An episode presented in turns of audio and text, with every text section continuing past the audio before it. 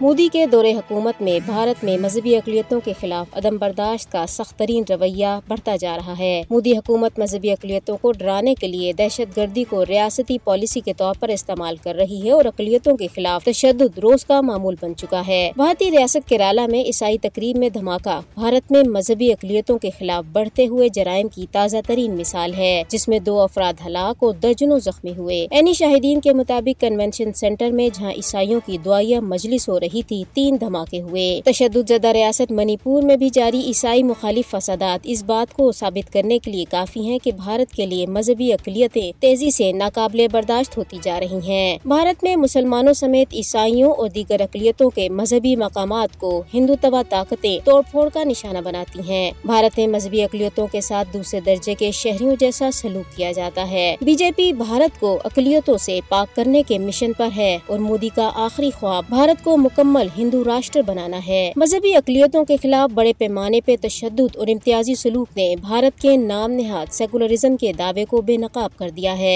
بھارت میں B J پی کی حکمرانی میں مذہبی اقلیتوں کے حقوق اور زندگی دونوں ہی خطرے میں ہیں۔ کیرالہ میں عیسائیوں کی دعائیہ اجتماع میں دھماکہ ایک مرتبہ پھر ثابت کرتا ہے کہ مودی کے بھارت میں تمام اقلیتیں غیر محفوظ ہیں۔ ایسے میں عالمی انسانی حقوق کے اداروں کو آگے آنا اور بھارت کو جواب دہ ٹھہرانا چاہیے۔ کینیڈین حکام نے آجہانی سکھ رہنما ہردیپ سنگھ نجر کے قریبی ساتھی گرمیت سنگھ کو خبردار کیا ہے کہ خالصتان نواز سرگرمیوں میں ملوث ہونے کی وجہ سے بھارت کی طرف سے ان کی جان کو خطرہ ہو سکتا ہے۔ ہردیپ سنگھ نجر کو رواں برس اٹھارہ جون کو بھارتی ایجنسیوں نے کینیڈا میں قتل کر دیا تھا۔ دسنا کینیڈا کے صوبہ برٹش کولمبیا کے شہر وینکور میں خالصتان ریفرنڈم کے دوسرے مرحلے میں پینسٹھ ہزار سے زائد سکھوں نے شرکت کی۔ ریفرنڈم کو خالصتانی رہنما ہردیپ سنگھ نجر کے نام منسوب کیا گیا تھا۔ بھارتی فوجیوں نے اپنی ریاستی دہشت گردی کی کارروائی کے دوران مقبوضہ کشمیر کے ضلع کفواڑہ کے علاقے جماگنڈ میں ایک اور کشمیری نوجوان کو جعلی مقابلے میں شہید کیا ہے۔ بھارتی فوجیوں نے تین روز قبل اسی ضلع کے علاقے مچھل میں کنٹرول لائن کے نزدیک پانچ نہتے کشمیریوں کو جعلی مقابلے میں شہید کیا تھا۔